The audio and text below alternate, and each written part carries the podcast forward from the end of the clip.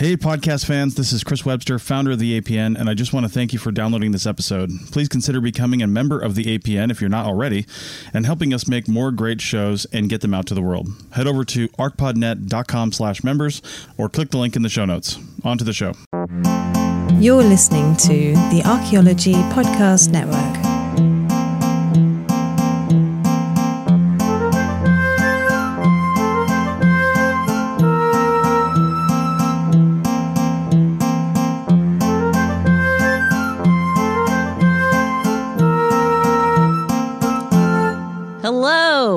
Welcome to The Dirt, a podcast about archaeology, anthropology, and our shared human past. I'm Anna.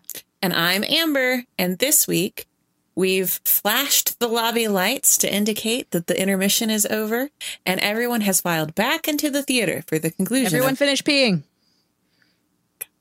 of conclusion of my double feature, the 2009 science fiction epic Avatar. Anna, do you Yes. know anything about Avatar? There's some blue folks in there. There's some blue Um, folks. There's I- the the sc- so listeners can know that the screen, the uh, script notes say Anna confirms or denies knowledge of Avatar. I, I can confirm knowledge of Avatar. I have not seen it, which is the real question that you're asking. Um, I have I have not seen it. I am very aware of it.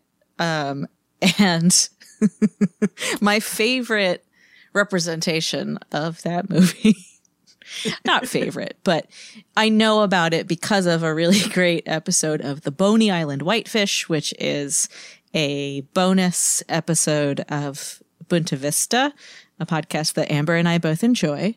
And in it, um, the hosts break down every episode of season five of the TV show Bones, which, as longtime listeners might imagine, I have thoughts about uh, the series. But And In lis- season longtime five- listeners also know with deep within them that Anna has watched this show. Oh, I definitely did. Yeah. And then going back, I'm like, oh, I've grown so much. Uh, no, so season five, episode nine, The Gamer in the Grease. Ew. A bad title. Oh yeah, I know which one you're talking about now. Yep. Okay. I remember. yeah, so here's that. a here's a quick little little summary during the episode, which is entitled "The Gamer in the Grease." Emily Deschanel's Dr. Brennan and her team investigate the remains of a competitive gamer who is the only known player to have earned a perfect score on a video game called Punky Pong. Just incredibly lazy writing. It's Donkey Kong. Just call it like Schmonky Schmong. The case, however, because it's a interferes with the ripoff of like the King of Kong documentary. yeah, yeah, the document. Yeah, yeah. Yep. So the case interferes with the plans of intern Colin Fisher, who wins tickets to the Avatar premiere online and recruits fellow Jeffersonian Smithsonian workers Hodgins and Sweets to take turns standing in line with him. The in joke, of course, is that Fisher is played by recurring guest star Joel David Moore, who stars in the real Avatar. Oh, so that's, I mean, Oh, the nerd. Okay. yeah, He's the- he he's is a character actor who plays a nerd usually. He he's like an uh, a cousin Greg looking guy. Like for a second, I was like, "Is that cousin Greg?" And uh, it couldn't have been because cousin Greg would have been a teenager. I This don't know from who Cousin Greg Succession. is. Alrighty, haven't watched it. People keep telling me I should. It's good. Uh, you know I don't usually current. watch that kind of show. current, yeah, current is not the kind of show I usually watch. nope, no. Right now I'm working my way through Fringe, 2009's Fringe seven, and um, the French detective show Cherif, which started in 2013. So that's where I'm at. Well, cool. Anyway. cool. Yep. Um. Well, thanks for sharing that with all of us. Anna. You bet. Um, so it turns out that Avatar was perhaps a more fitting follow up to our Apocalypto episode than I'd originally intended, as it has kind of answered the question I posed last week of if you really want to tell a complicated and nuanced story about white society, why not make up a new one? Uh, James Cameron did that, and I'm really tired after watching it. it turns out uh, that's bad too. So, listeners should know that I have had a very long and expensive week where my computer didn't work for most of it because it turns out I needed to restart it. And then uh, the only after buying things to try to fix my computer that just needed to be restarted. And then I had a power outage. And then I finally was like, oh my God, I have to get this episode done. And then I realized that the movie was two hours and 42 minutes long. So that is unconscionably long. It's so long. It's really long. And so I'm really tired after watching it, specifically after watching it. So I'm not going to do like last week when I did a blow by blow. Ugh, not the best. Mm. Uh, no. mm. uh, no, I'm not going to do that. But uh, because we're dealing with the fictional society, so I don't need to really fact check it. Um, but I think it's still helpful for listeners and co hosts to know what actually happens in the movie. So I said, as I said, it's two hours and 42 minutes long. So this description is going to be a little long just because there was plot in there. Um, and I want you all to know that I watched it as God and James Cameron intended on my phone in bed. You know, Which, I mentioned to my mom that this was the one that we were covering, and she was like, "Ah, I remember that one. It gave me the most awful headache. It it triggered my vertigo, like from oh, I bet, like my acrophobia from a phone in my bed. Mm. Um, and so a lot of like what make made it like really popular was like the the like the the filming style and how he like filmed people. He like changed the game for CGI and like made it sure, less cartoony yeah. or whatever. And there so was a I, lot of press around that. Yeah, I didn't I have that. those scales on my eyes because I was watching it on my phone. Um, so I also watched it on Disney Plus. Which, okay. Um, so you renewed so, your subscription. Great. No, I didn't. Oh, did you use mine? no, I don't know. Oh, okay. I just opened the app and it worked. So. Oh, great. Maybe I used yours. No, I don't care. so the so I watched on Disney Plus because it it belongs to them, I guess. Um, and um, the description there is quote a man embarks on an adventure to an exotic world that he learns to call home and fights to protect end quote so so yeah, as if, okay. Okay. So as if that weren't enough, um, I'm going to tell you what happens in it.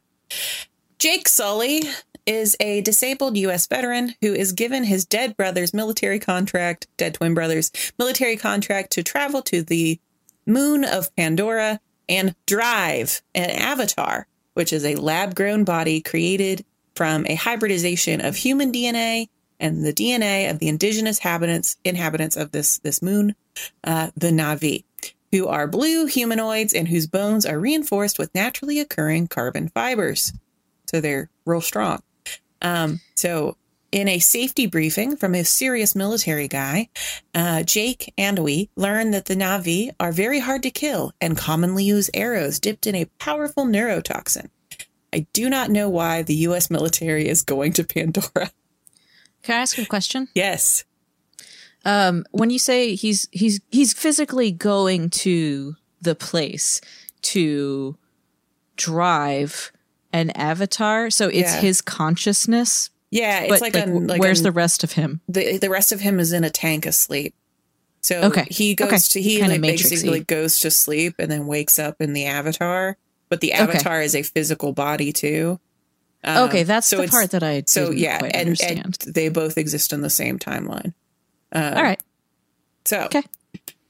Uh, we meet Dr. Grace, who's a real Steffi Rude nerd and head of the Avatar hmm. program, and who wants to do science and is inconvenienced by Jake Sully not being his dead brother, who had a PhD and so had been training for this for three years. So she goes to Selfridge, who's played by Giovanni Ribisi. Oh, this is Sigourney mm. Weaver playing Dr. Grace. Uh, so she ah, goes okay, to Selfridge, you. the corporate guy, and they do some exposition. Um, so uh, Selfridge says, quote, you're supposed to be winning the hearts and minds of the natives. Isn't that the whole point of your little puppet show? If you look like them and you talk like them, then they'll start trusting us. You built them a school, you teach them English, and but after what? How many years? Relations with the indigenous are only getting worse. And she says, Yeah, that tends to happen when you use machine guns on them. So here we have the uh, conflict between uh, the wanting scientific understanding and and wanting what turns out uh, that what he, what they want is the whole reason why they're there is something called unobtainium, I don't. which is a That I- is also lazy writing. that is a like real first draft like yep. Element named TK. Um, but it's like a Schmonky schmong. it's a it's a rare moon mineral that goes for Sure. 20 million USD a kilo um, and that's what's paying for the whole operation so she's funded to find like so her funding is being used by the military industrial complex to find a diplomatic solution for keeping war at bay but to get the Navi to scoot on out so the US can keep mining unobtainium so it turns out they live in their their home tree um, is like over top of like the biggest load of unobtainium like known to date and they want to displace them so that they can Get on in mine it yeah and sell it. Okay. so now that we have the plot all sorted out after that scene we hook jake up to his neural connection to avatar jake and he wakes up and wilds out in his big blue new body with triumphant music celebrating his newfound non-paralysis uh, this Mm-hmm. recurring theme of like his disability uh sucks um Yep. so he comes yep. So he he comes back like it like wakes up and um, the silly, serious military guy makes him a deal for espionage in exchange for getting him his real legs back when the tour is done. Um, so he wants like to, that. yeah, yeah. It's like basically like we could they he'll get his spinal surgery paid for, um, which I know, but it's also just like I don't know. like we can I- fix you. yeah, whatever. yucky. Like it's just super ableist and it just like makes me mad and um is gross. Um so he wants so the serious military guy wants to know what's needed in order to quote force their cooperation and hammer them hard if it doesn't work. So uh Jake agrees and we've got some stakes. Stakes for the movie. Uh, so Jake Avatar meets Neytiri, who's the daughter of the indigenous leader and interpreter of the sick. So her dad is the leader, and her mom is the interpreter of the sacred tree's will. Um, so Neytiri So, like- saves spiritual leader. Yeah. spiritual leader, political leader, and she's Yeah, their yeah, daughter. yeah. So she's like royalty of this otherwise like rather egalitarian society. I don't know. Um, All right. so she saves him from some forest creatures, but then chastises him for his behavior and like his whole deal. Um, but he gets taken back to the village because the tree, one of the seeds from the tree, like lands on him. And she's like, oh, dang, you were chosen. And it's like, uh, can't kill you. And so takes him back to the village where we learn that the Navi call the avatars Dreamwalkers. Um, and they're very impressed by the fact that he's the first warrior Dreamwalker they've ever met. So he says that he's like a warrior of the Jarhead clan. Okay. Um, because he's a, he's a Marine. He's a marine. So he He's- he is military. So he's, not just so he he was so he's a marine who was paralyzed in combat. He has a Okay. twin brother who was a PhD in Navi studies who died at like a botched mugging. Okay. And I so thought that the brother was also military for some reason. I misunderstood. Brother was just dead, dead nerd, and so he he is picked because he's got the same genome. The, so begins our story of Jake learning about the Navi, reporting back for the purposes of extracting knowledge and resources alike, and growing increasingly conflicted about his divided loyalties. Three months go by, and it feels like every second of them is on screen. And the military guy comes back to say that he's gotten him approval to fix his legs, and he's on a shuttle that night and it's time to move the move out the Navi so they can blast out some unobtainium. But wait, he has to, this feels like it came up very suddenly, but maybe it's because I was like half awake. Um, but he has to go through his ceremony of becoming a man, like a Navi man.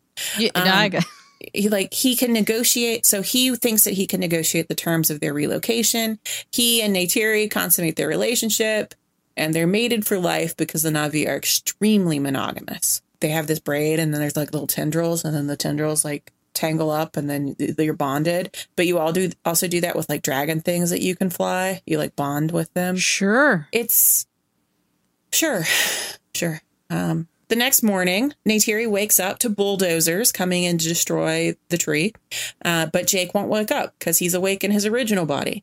So he wakes up in his Navi body because he's just like going through his morning, like doop to doo, um, and and then like hops in his little his little His Navi back- tank. Yeah his tank that's the word.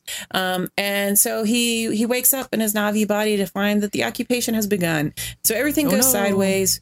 Grace and jake go back into their avatars to warn everyone um which goes about as well as you could guess. And then the military comes in and destroys the home tree. So all of the like earth humans involved in assisting the navi are put in the brig which is a word i learned on this show from anna um and then Happy to um, come in handy. they are broken out by Michelle Rodriguez, um, who I think her character's name is Trudy, um, who still steals like a chopper thing um, and takes them to the Tree of Souls um, along Different with the tree? tank. The Tree of Souls is like the the really important tree that has so um, there's a bit of exposition vomit, like another point in the movie where it seems Okay. that there's like a the root system among all of these trees are connected, and there seem to be oh, it's like Pando. Yeah. I don't know what you're talking about, but it works. It's kind of like a it's kind of like a brain, and so there are like Okay, electrical yeah. signals, and so it's this idea that this is a this can be seen as a technology, and the Navi have learned to access it and kind of like upload their memories and like download knowledge from it, and it's like a whole science fiction thing. So they were going there because that's their like point of refuge. Um, Jake rallies the survivors and tells them all to call the other clans and let the sky people, which is what they call the U.S. military, uh, know that they can't just come and take whatever they want, that this is their land. This is Jake talking. So a climactic battle happens, and it seems like the Navi are going to lose, but the deity Eywa, who like is like connected through the tree, um, who doesn't take sides, only seeks balance of life, according to uh, Neytiri, um, inspires the natural world to rise up, and the military gets variously stomped by terrestrial megafauna or knocked out of the sky by dragons. All of the human aliens are forced to leave the planet, and Jake gets transferred permanently into his avatar. Um, and and like we watch them all get like walked off into their ship to leave. Um, and that's the end of the movie. But since it made Hmm. 2.847 billion USD at the box office, That's so Um, many USD. we we as a world are obligated to see like four sequels over the coming decades. Yeah. Um, Um, can I just tell you what Pando is real quick because it's really cool. okay. Pando. So it's the La- it's Latin I spread. Uh, also known as the trembling giant, is a clonal colony of an individual male quaking aspen, and it's it's possibly the largest single living organism, um, and it has this one massive underground root system. And so it's in south central Utah, and it's basically this forest of aspen trees, except every single tree is a clone, and they're all connected by a root system. It's very cool. that that is very cool, but that's in no way what's happening. I know Pandora. that. Just want to clarify. So that's what happens in the movie. Let's take a quick break, and when we come back, we'll move from what happens in the movie to what happens in the movie. It's Chris Webster again. If you haven't checked out our new parent website, kulturomedia.com, then please do. Kulturo is spelled K U L T U R O, and it's where we promote all of our live events. We've got one coming up in November. Check it out over at Kulturo when it gets posted. If it's already happened and you're hearing this, then as a member, you can go to your member pages and see the event recording. Our live events are always free, but you have to show up during the event to see it. So that's kulturomedia.com for all our live events and more. kulturomedia.com.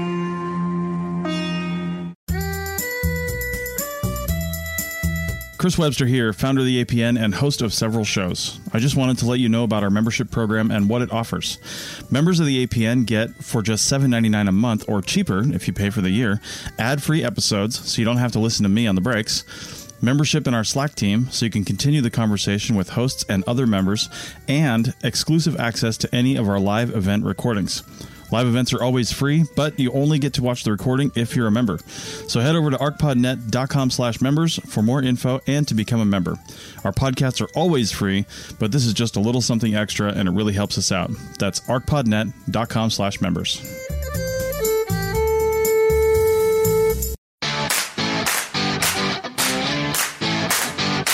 This is Chris Webster at the APN. I'm also a project manager for several industries. I wouldn't be able to keep on track with really anything if it wasn't for Motion. With Motion, I just say what I need to do, how long I think it will take, what sort of priority I think it has, and Motion builds my day for me. It'll even build in breaks because, let's be honest, it's hard to remember to stop to eat lunch sometimes. So head over to archpodnet.com slash motion for a free trial and a discount if you sign up. You'll kick back a small amount to the APN if you do. That's archpodnet.com slash motion.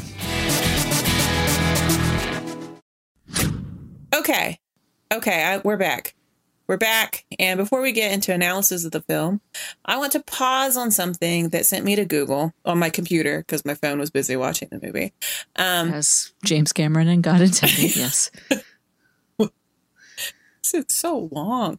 Um, uh, as- and that was the Navi language, uh, which unfortunately is subtitled on screen in papyrus, um, in a like a, tr- a truly unpalatable shade of yellow, and it just looks like.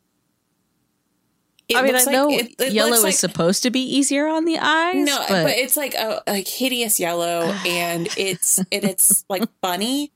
Um, it's funny to watch this this movie of like digitally filmed like cartoon human people, like just like the probably probably if like also I didn't watch the movie on the TV here because like this is a it's a really good TV and everything looks like a soap opera oh no. It- and so I was like, I can't, I can't watch that. Like, I, I, I can't do it. Um, but it like looks kind of crappy because it's on a phone, and then you've got this like, like seventh grader PowerPoint presentation text Uh-huh. over it, and it just was really tough. It was super tough. Uh, um, so I have a passing R.I.P. interest. aesthetic. yeah. I have a passing interest in constructed languages. It, it doesn't do much for me in day to day, but I wanted to see if the creators of the Navi language were going for a certain sound and perhaps the ramifications thereof. Like I'm thinking of Game of Thrones, where the language that Jason Momoa's character The speaks. Dothraki. Yeah. Yeah, yeah, where it's like supposed to sound like Arabic, and between that and everybody being swarthy and nomadic, I was like, I Mm. gotta go. I gotta go from your like. It is on the nose. The Yeah. nose being. Well, we'll get to it towards the end of the episode on what that nose is.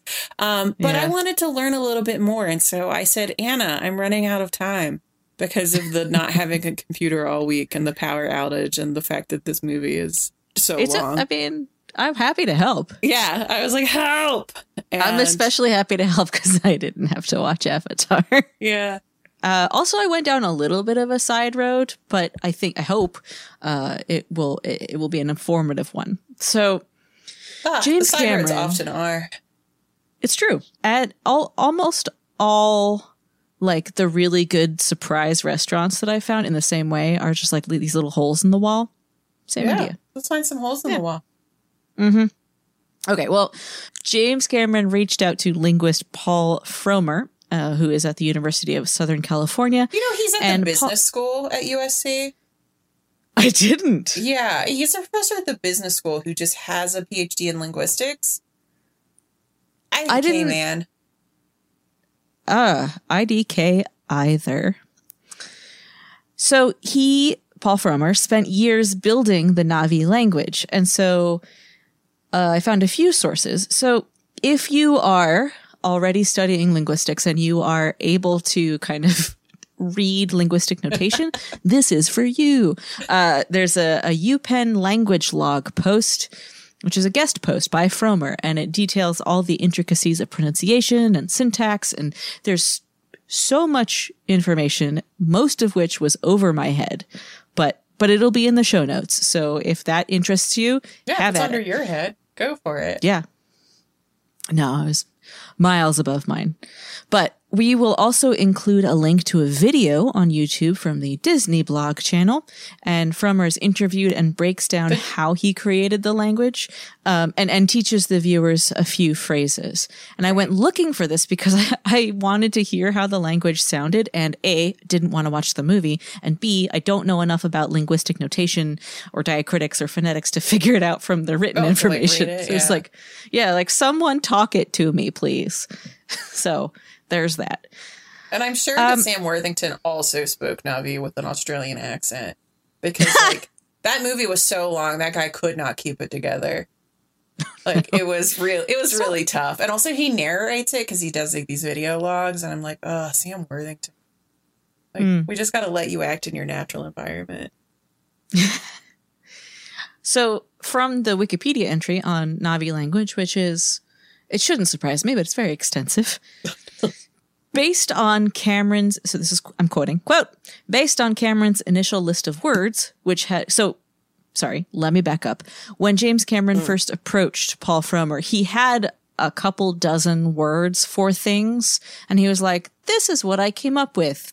Build a language around this Good lord. like he had specific things that he wanted words for and then he was like ah i guess we need a language so based on cameron's initial list of words which had a polynesian flavor according to frommer yeah so Cameron um, had these words. He's like, "It sounds like it's this. This word means this." yeah this, is This what i want means this. yes yes Okay.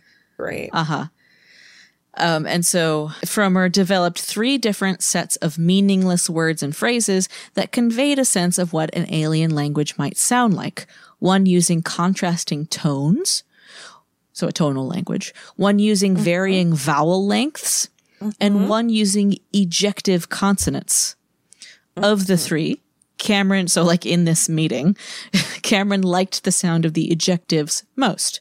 And so his choice established the phonology or the sound of the language that Frommer would use in developing the rest of the Navi language. Morphology, syntax, initial vocabulary. It took him more than six months to, So to put everything together. for him to build this language as it did for Jake Sully to master it. Interesting. Interesting. So, quick sidebar. Oh. I hear you asking, Amber and listeners, what are ejective consonants?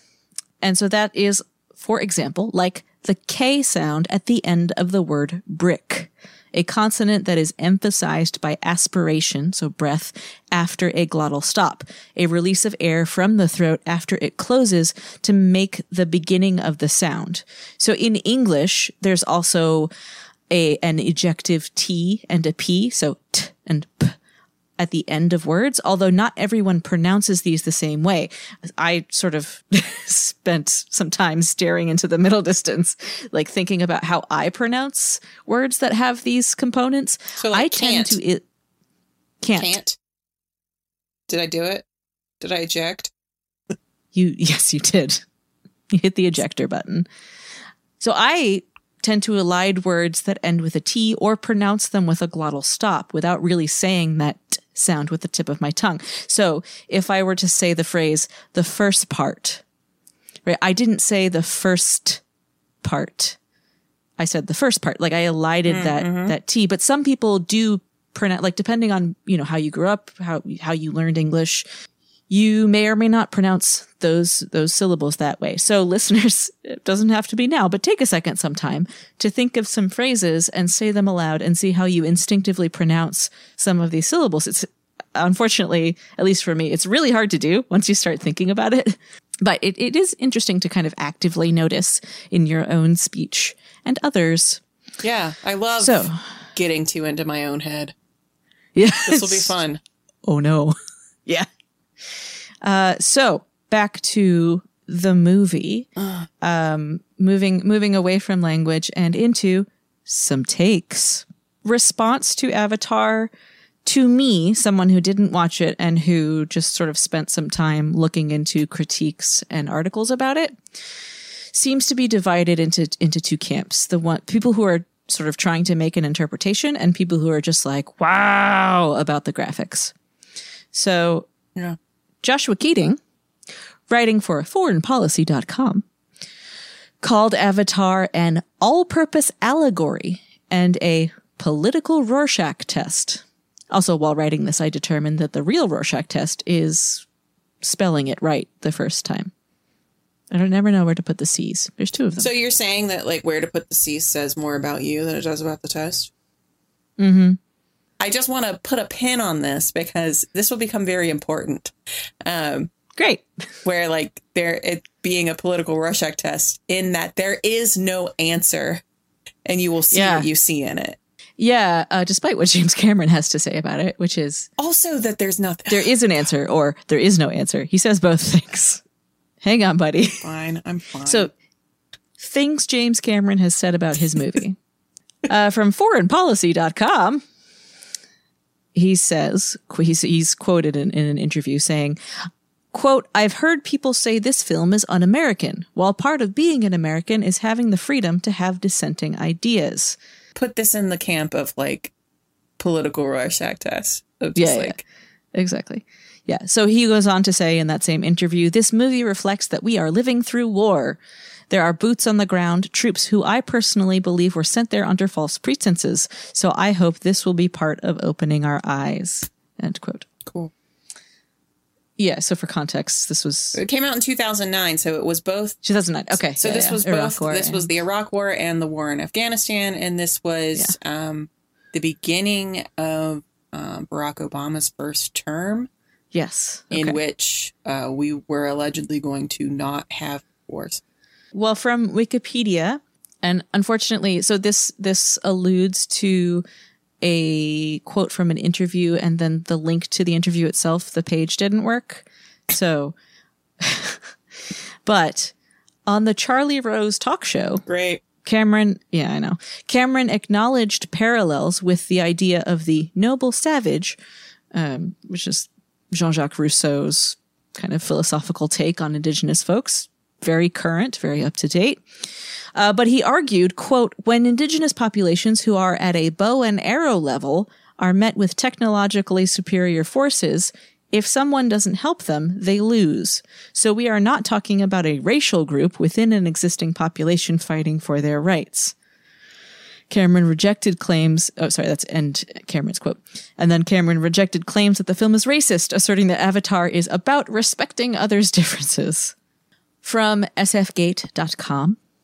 This is kind of excerpted. So, did James Cameron actually make a $300 million plus movie about imperialism and biodiversity?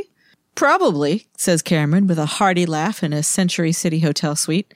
Avatar is about a lot of things. It's primarily an action adventure journey, a journey of self discovery, much more universally themed. But it also does have a conscience. I think it's okay for a film to have a conscience, not to just be a ride. I guess it was Sam Goldwyn who said, if you want a mess, I almost said massage. If you want a message, call Western Union. But I don't think that's enough. A movie has to work on multiple levels. End quote. So when it comes to actual movie reviews, I went to old standby Rotten Tomatoes, Rotten Tomatin, and we've got a a tie, 82% critic score and 82% audience score. So I I picked some reviews, uh, some critic reviews. Autostraddle says $500 million, brackets, wasted.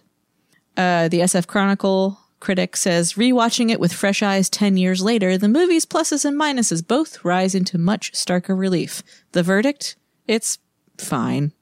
TheIndependentCritic.com says, Avatar is very nearly devoid of that spark of humanity that would allow the film to soar. The critic from Radio Times, I don't know why Radio Times is doing a movie thing, but sure. Functioning as both an action packed podcast doing a movie thing, so Excellent like- point. Functioning as both an action packed war movie and an allegory for our own beleaguered planet, Avatar smashes big set pieces together with big emotion to rousing effect. And then finally, from the movie Maven. Absolutely astounding fantasy extravaganza. I was entirely immersed and immensely amazed. Avatar is pure cinematic magic. So the people who loved it seemed to have mostly loved it because of world building and the CGI effects without necessarily thinking critically about what the story was. And it's the more critical reviews that, that really take the plot into account, which I guess isn't surprising. So there we are. There's my bit. Yeah. Um, so now that we've heard what film critics have to say, and even the artist himself has to say, because this movie was uh, written, directed, and produced by James Cameron. But let us turn to the realms of academic criticism. So there are many lenses through which to approach this text. Um, and many lessons to draw from it, but I want to focus on two and then linger on the second and explore it as a concept a little bit more fully. Um, and so the reason why I think you can have so many uh, because well, a a a text of any kind, whether it be a film or a novel or an essay, like a theory, any of these things, they can they can have multiple things going on, and you could have multiple things being true about them. You can also have absolutely nothing be true about them, and it just be just like a smooth, shiny surface into which you can see whatever you want. Um, which is where we kind of get back to that Rorschach test thing, where it's like it, it's it's it's kind of vacuous, and you could just get what you want out of it. That's my take. The first take that I want to discuss is one that I tried to inhabit while watching it to make myself like get a bit more into it, um, and that's thinking about Avatar as Marxist allegory. So one example of this take is um, an essay called Avatar, an article uh, titled Avatar, a Marxist saga on the far distant planet uh, by Yang Tang, who argues that all of James Cameron's movies, except for True Lies, um, are expressions of a Marxist ideological worldview, which presents the true conflict as being between the interests of the working class and those of the capitalist class who are seeking to exploit them. So Young admits that this is um, only an undercurrent of Cameron's movies, not a current. So it's like not the point of them, but it's there. It's there for you to kind of catch it if you're primed for it, I guess. I don't know. But it is one that affected audiences globally. Uh, so the article identifies three examples of Avatar entering the kind of political present of late 2009, early 2010. Anna, would you like to read this quote? This is a quote from this is just taken mm-hmm. from Young's article. Okay. Quote In January 2010, Avatar was pulled from every 2D movie screen in the People's Republic of China, despite its unprecedented popularity in the country. Speculation was that the Chinese government's decision to ban Avatar was based on the film's political sensitivity. Many Chinese moviegoers drew a parallel between the sufferings of the indigenous people in Avatar and their own. Much like what the invaders from Earth did to the resi- residents of the fictitious Pandora, some Chinese local government officials and greedy real estate developers violently evict farmers and city dwellers from their homes, demolish their buildings, and redevelop their land. Officials and businessmen do so purely to satisfy their appetite for huge profit. In February 2010, in the West Bank of the Jordan River, some Palestinian activists dressed up like the oppressed aliens from Avatar to protest against the Israeli occupation. The demonstration was inspired by Liana Badr, a Palestinian author and documentary filmmaker in Europe. Badr was so moved by the film's similarity to the Palestinian experience in the West Bank that she recommended the science fiction movie to her Palestinian friend, a leading organizer of this protest. In April 2010, indigenous leaders in the Amazon rainforest wrote letters to the Avatar director James Cameron, asking him to help in their battle to stop the building of a dam proposed by the Brazilian government. Once the construction is complete, the dam would become one of the largest hydroelectric projects in the world. Tribal leaders believe that a project of this magnitude would displace indigenous people, devastate a large amount of rainforest, and damage their indigenous culture, just like what the greedy humans did to the Na'vi in Avatar. So this really, really bummed me out. I did not look into what came of the the letter writing campaign to James Cameron because I was just too scared to see what would come of it. I don't blame you. Um, yeah, but like this bummed me out. Uh, so these are three examples of people living real, visible struggles in the actual world um, that are like who are turning to this facile action movie about big blue guys as like an effective touch point for protest. And I'm not saying that I'm not saying anything against the people who took this as like a a point of like connection or representation or resonance or even using it as like something to kind of get the attention of other people be like oh you thought this was bad wait till Hey, you check out this thing in real life. in real life Yeah. yeah, so Yeah, yeah, it it but and it kind of also makes me it makes me think of like the handmaid protests which themselves are pretty reprehensible uh, but they do have an effect on people. And so like folks what i'm talking about handmaid protests so this is in reference to the handmaid's tale which is the margaret atwood book which just like it's a well-written book and everything but like it's like white feminist trauma porn um, that takes the actual experiences of indigenous people and um, sort of like in, enslaved Africans and like the African diaspora, like taking their experience and being like, well, what if it happened to white women?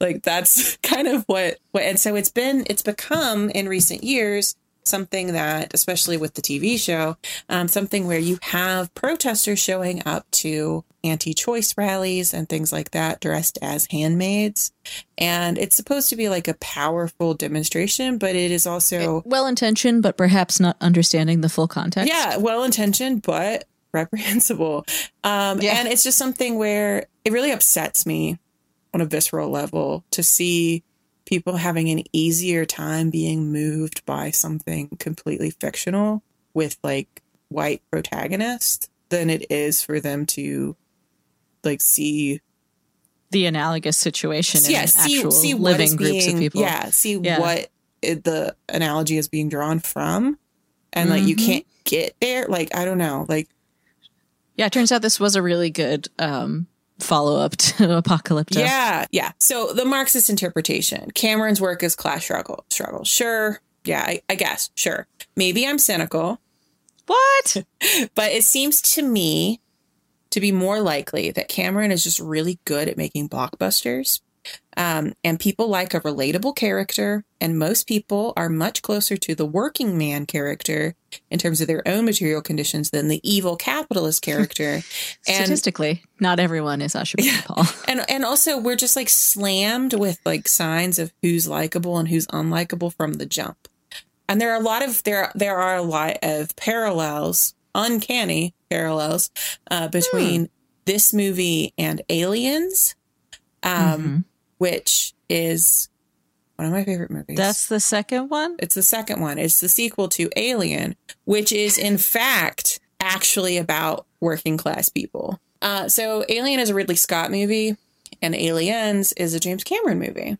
Um, And so he sort of inherited this like th- this thing. So as we enter the last period of this episode, my entire review of Avatar is thus: What if we took the plot of Aliens, made it on computer, and instead of Paul Reiser or Bill Paxton, R.I.P., they just gave us Orientalism instead? So hit the klaxon, Anna, because I've said the word of the day. Buckle up, nerds, because it is the 200th episode, and y'all are going to learn about the critical theory that rocked my entire world. And I am very disappointed that I have spent 46 minutes of this episode not talking about it yet. So we are going to talk about Orientalism. And I've dropped here in the script my favorite meme, which is a You've sent it to me before. which I yeah I've sent it to most people who have sent me something where it is warranted where it's two frames the first one being like a very like uh, wiki how illustration of somebody dialing a number on their phone and I think it's supposed to be 911 but it says Edward Said and then the second panel is the person holding the phone up to their ear and so to help you understand this meme enough jokes Orientalism in its sense as a critical framework, not like a type of painting, um, is the title of a book published by Palestinian literary cri- critic and uh, uh, thinker um, Edward Said in 1979. Um, it was blunt and scathing and transformational. Since 1979, Orientalism has become a foundational text in moving students and researchers away from Eurocentric um, or other centric colonial approaches to knowledge and its management and towards something post colonial, decolonial, or perhaps even indigenizing. Um, so I read Orientalism for the first time in my second year of my PhD program, which some might already know as my last year of my PhD program in Near Eastern Studies. There's a connection. Said's work uh, ideas and legacy have had a profound impact on me and gave me vocabulary for things I had seen or felt. And it gave me a mirror against which I could examine myself and identify the ways in which I had I benefit and participate in ongoing harm. Um, so, Orientalism as book means a lot to me, um, and that work has been like it, it certainly isn't the end all be all. Like it was, it is, it wasn't even the first, but it was the first time that somebody really like threw it on the table and was like, look at it. And, and sort of started conversations and that um, continue. So at its heart, Orientalism is, in Said's words, quote, ultimately a political vision of reality whose structure promoted the difference between the familiar, so Europe, West, us, and the strange, the Orient, the East, them. End quote. Uh, constructing the Orient wasn't about describing infinitely diverse and complex people who occupied a geographical zone that happened to be east of the observer. It was about formulating a foil to what the observer wanted to be. Um, so Said calls this negatively constructed identities, and it's something that I have that I I've brought up on the show before, and it's something that has been helpful just in kind of my interpersonal like relationships. Um, so rather than creating your idea identity as what you are, you create an identity of what you are not. So or what you want to believe you are not and project it onto the other. So that process of otherizing is called alterity. And it's meant to t- make the author, artist, or just the subject look good, like in their own eyes, in the eyes of others, or um, in, in those they wish to curry favor from. When the Orient is described as tribal, despotic, devious, mystical, and violent, what we are saying is the Occident, so the West, is civilized, democratic, honest, rational, and peace loving. The two can't be reconciled because they're just fundamentally different. That's how you may hear people who, who talk who have fallen into the trap of clash of civilizations or thinking about like the people who frame the Middle East conflict, as they call it, as something like intractable and timeless, when in fact it isn't. Uh, so, politically, Orientalism serves the aims of colonialism by serving as the quoting Said Western style for dominating, restructuring, and having authority over the Orient uh, end quote. And it does this through, in Said's words, describing it by teaching it, settling it, ruling over it. Over time, the myth of the so called Oriental developed into stereotypes and ultimately fully embedded itself into Western and political Western political and cultural consciousness as a systematic knowledge, like almost like um, what one might consider physics or chemistry, just like foundational natural law. Like this is just how it is. Um, as a result, those engaging in Orientalism often found exactly what they were looking for, since it all existed inside their own heads. Um, doesn't say that like all white people are bad and it's some character flaw in us that led to this pattern of thinking. It's that knowledge can only be produced in an unequal power dynamic. Um, and the one in the dominant position is the one that gets to say what is and what isn't and gets to be the one writing books about it. So we, the Orientalists, can't ever truly meet or describe the inhabitant of another place because the framework that we use to process the data that that we would be taking in from from you know that interlocutor um, is is processed um, by our own subjective brain, which warps it into something monstrous. Does that make sense? Yeah, it makes total sense. Okay. It, it's it's predicated on you know the, the monstrosity part is is predicated on seeing those negative traits in whatever the other happens to be. Yeah, and and it's something that helps to justify actions. Oh, yeah. and brutality, and it also um, it's something where it might seem easy to say, well, it says more about us than it does about them, but that would erase the like very real cons- consequences and ramifications of like the impacts that it has in uh, lived experiences. Yeah. Yeah. Um, so it's oversimplified.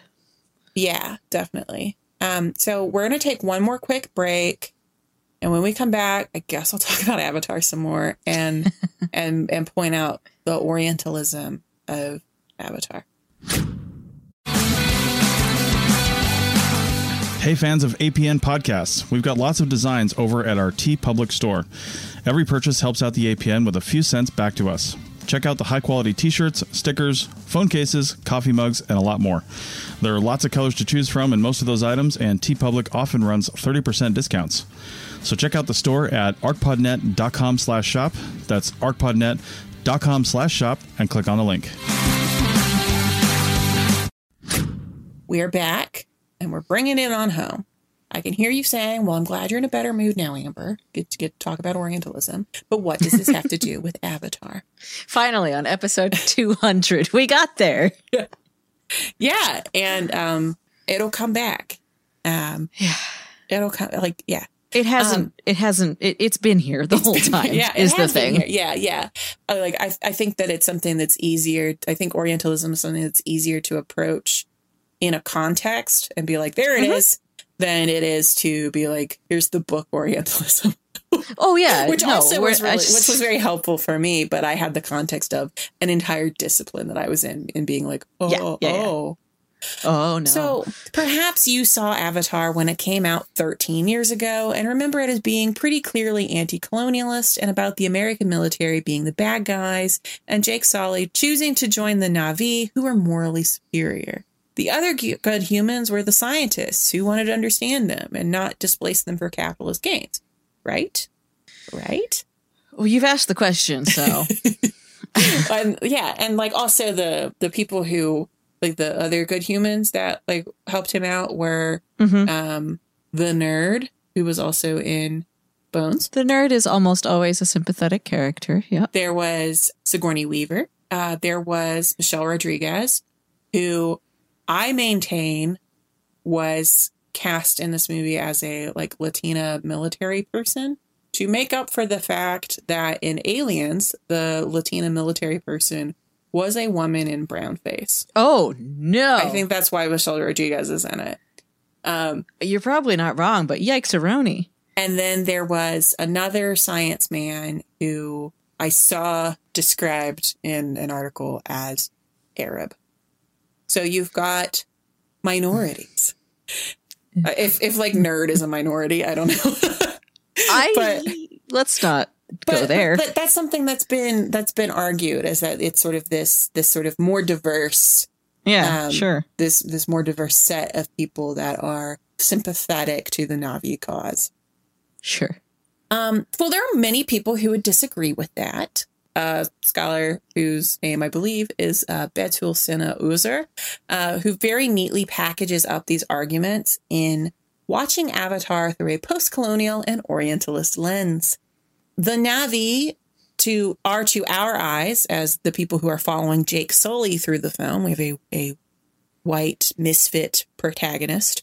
Um, they are very exotic beings who are primitive, emotional, spiritual, and weirdly sexy with their big cat eyes, tiny waist, long muscular limbs, and like no clothes. Other people think they're sexy, is what I'm saying. They are sexualized, is what I should say. Um, they've even got an apostrophe in their middle in the middle of their name, which is like classic other. A trope since every fantasy slash science fiction novel ever. Yeah. Um, Yep. And so, apart from the few characters that get lines, by the by, um, all of the Na'vi are played by non-white actors, uh, like actual people of color, not blue people. Um, Well, yeah. like- which like is not the case for the Americans. So, like the military is like pretty much all white people, and then you've Uh-huh. got the Na'vi who are. It's Everybody it's hard else. To, it's hard to be like, oh, look at this like great representation in this not, and then it's it's like Star Wars does this too, where it's like, oh yeah, we've got like this like strong black character. And I'm like, she's a robot. Like that's Yeah. uh, it's it's it's it's like a swing and a miss. It's hard to Um, say like representation matters when they're in like three inches of makeup. And, yeah and this person is like fully in a computer um but they're Yeah. they're portrayed as sort of like a blurry homogenous collective without individual agency um Yeah. they're just sort of like the na'vi dominic alessio and kristen meredith also wrote an article about decolonizing avatar um they describe the styling of the na'vi as having quote Maasai looking necklaces, Rastafarian dreadlocked hair, North American indigenous people's clothing and weapons, and Maori cultural practices, end quote. Um, and like the end result is just sort of a jumble of traits that read Oh, as boy. indigenous to make us go, ah, yes, indigenous. Um, Mhm. it's, it, but it's not like, it's not just the presentation of the Na'vi that, that smacks of Orientalism. It's the whole premise of the good guys and why they're there in the first place. And this is the thing that really got me about the whole movie. Um, so here I pulled this, see this like weird font? This is because I found this in my notes from 2013 of some or 2012 that Wow. something I was working on because it really stuck with me. it, it has stuck with me. So this is like baby baby Amber um, pulling from page 36 of Edward Said's 1979 book Orientalism, where he says, want- "No, do you want to read- oh, I'm going to read Edward Said." Just trying to help. Uh, once again, knowledge of subject areas or Orientals is what makes their management easy and profitable. Knowledge gives power, more power requires more knowledge, and so on, in an increasingly profitable dialectic of information and control. Well, that's in that in that uh, exposition dump dialogue that you you read up top between Sigourney Weaver and Giovanni. Ribisi. Yep. We've arrived. We've started teaching them English, you know, just sort of we've we're starting to learn about them. And once we learn enough about them, in come the machine guns. Yeah. Um, yeah. And so I just find it very thanks, universe, that I found because I, I was trying to find, I did a workshop about Orientalism a few years ago, and I was trying to find the notes from that. Um, so I just typed in my Google Drive Orientalism, and so much stuff came up in my drive. Four thousand results. Um, but I found this, and this was like some of my earliest notes, like from like from class, and just that this quote is so relevant to this, and it also is clearly something that I just filed away in my brain and have kept there for over a decade. This dialectic of of information and control is exactly why Jake goes to Pandora. He's supposed to be finding out about them, either for the noble but rude Dr. Grace, who just wants to study them because she respects them and their planet and wants to, she keeps, like, like some of her dying words are like, I Oh, need to get samples, whatever. Like, I, like, I need to get samples. And it's just like, you can't, like, you can't stop A nerd extracting. to the end. Like you just like have to extract. like that's um or the military who wants to get the Na'vi out of the way as expeditiously as possible. In the process, Jake becomes a white savior or like a blue savior. As the Yeah. case may be. And not only learns about the Na'vi, but within three months gains mastery over their language, their cosmology, marries the daughter of the political and spiritual leader of the community, and is the sixth person to ever convince a big scary dragon to let him ride it. That's what makes him the Toruk Makto or something. Like he's the thing he's the person who can ride the the big dragon. Um What's the thing in Dune? that's another thing that you gotta call Edward Said about. So he's he's become in three months, he becomes like the Ubermensch of the Na'vi. He's the Uber Na'vi. So he was a disenchanted misfit from a lower social class on Earth who was further disenfranchised by his um his his disability and as he says in the beginning, like his VA benefits like won't get won't provide him with the care that he needs. But on Pandora, he's like transcended the status of royalty, like instantly. Um, he's a messiah figure who's able to rally all the other Na'vi clans to defeat the force that brought him there in the first place. And like w- during the sort of like the climax that lasted like half an hour, I was just like, this is his fault.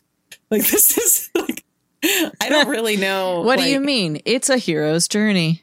And and like what's more, Dr. Grace and her cadre of Na'vi studies PhDs are operating in direct service of this like military industrial project, like some kind of interplanetary Boren grantees. So they receive funding from their work from the entity perpetuating intentional violence against the populations they're trying to understand.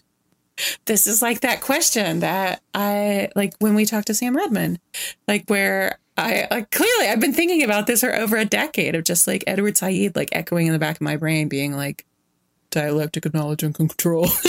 just like that this is like salvage they I mean they were doing salvage anthropology of the Na'vi like because they're gonna get blasted so they could they could be mined. And so um yeah, this movie sucks and it it left me thinking about the relationship between science and uh, capitalism and like colonial exploitation. And it made me think of the work and scientific people. exploitation too, like to continue from Apocalypto last week with She Who Shall Not Be Named and all of that nonsense. Yeah. Um, but it makes me think of like this makes me think of the work of people like um, Jairo Funez, who um, I'll have his Twitter linked, and so he he kind of works at the intersection of like pedagogy and the possibility of decolonial, postcolonial thought and science.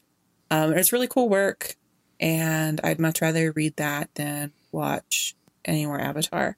Um, so we've gone a little bit long here today, but I've lost all sense of time after spending half my weekend a power outage and another half watching Avatar. um, but I've included in the show notes another couple YouTube videos that help explain Orientalism as a theory and how it shows up today in news and media representations. And that's something that I wanted to do more here because that when I was thinking about the last time that I like told people about Orientalism, it was in this workshop. And I don't know if it was the people I was teaching or if it was me that was like that was responsible for the kind of this disconnect of like trying to identify like how do you see it echoed here? And they're like i don't know. Maybe this isn't racist. I'm just like cool. Um well i'm glad i'm glad we spent four years creating a forum for you to finally be able and so to like i don't know that i've done i like i and i want to i want to do that like some more here i I want to believe it wasn't me, but um, I don't know. Maybe people don't yeah. know that Sex in the City too is Orientalist. Haven't seen it. That was one of my examples. They go Alrighty. to Abu Dhabi. Oh right, they're on camels. I do remember seeing a trailer. Yeah. But well, thank you for putting all this together and taking one for the team. Sure did. Thank you, everyone, for listening. We'll be back in your ears next week with more content. And until then, if you miss us, you can go to thedirtpod.com to find all of our back episodes, all of our merch, all of our materials for educators, and our newly created Pass the Mic grant for undergrads and graduate students to present research at conferences. Yeah, friends, yeah, go check it month. out. You got a month left to apply for the first cycle. Yeah. Yeah. So go check it out at thedirtpod.com slash pass the mic. That's all one word. And mic is spelled M-I-C. And you can also find us on social media. We're on Facebook at The Dirt Podcast. We're on Twitter at Dirt Podcast. And on Instagram, we're at The Dirt Pod. And all of that smushes together. If you don't want to go on the individual sites, you can just go to the website at thedirtpod.com. Thanks for listening, everybody. We yeah, love you. Thanks. Thanks. Bye. I'm sorry. I'm sorry. Bye. Don't apologize. This is good stuff. Read Orientalism. Okay. Bye. Bye.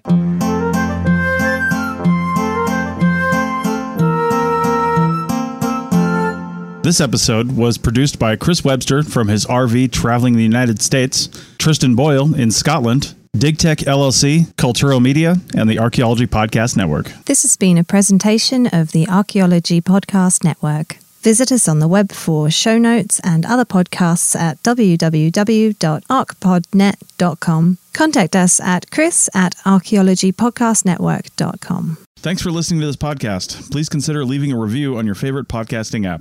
You could also consider becoming a member so we can keep content like this free and available to all. Check out pricing and info at archpodnet.com slash members. Thanks again and have a great day.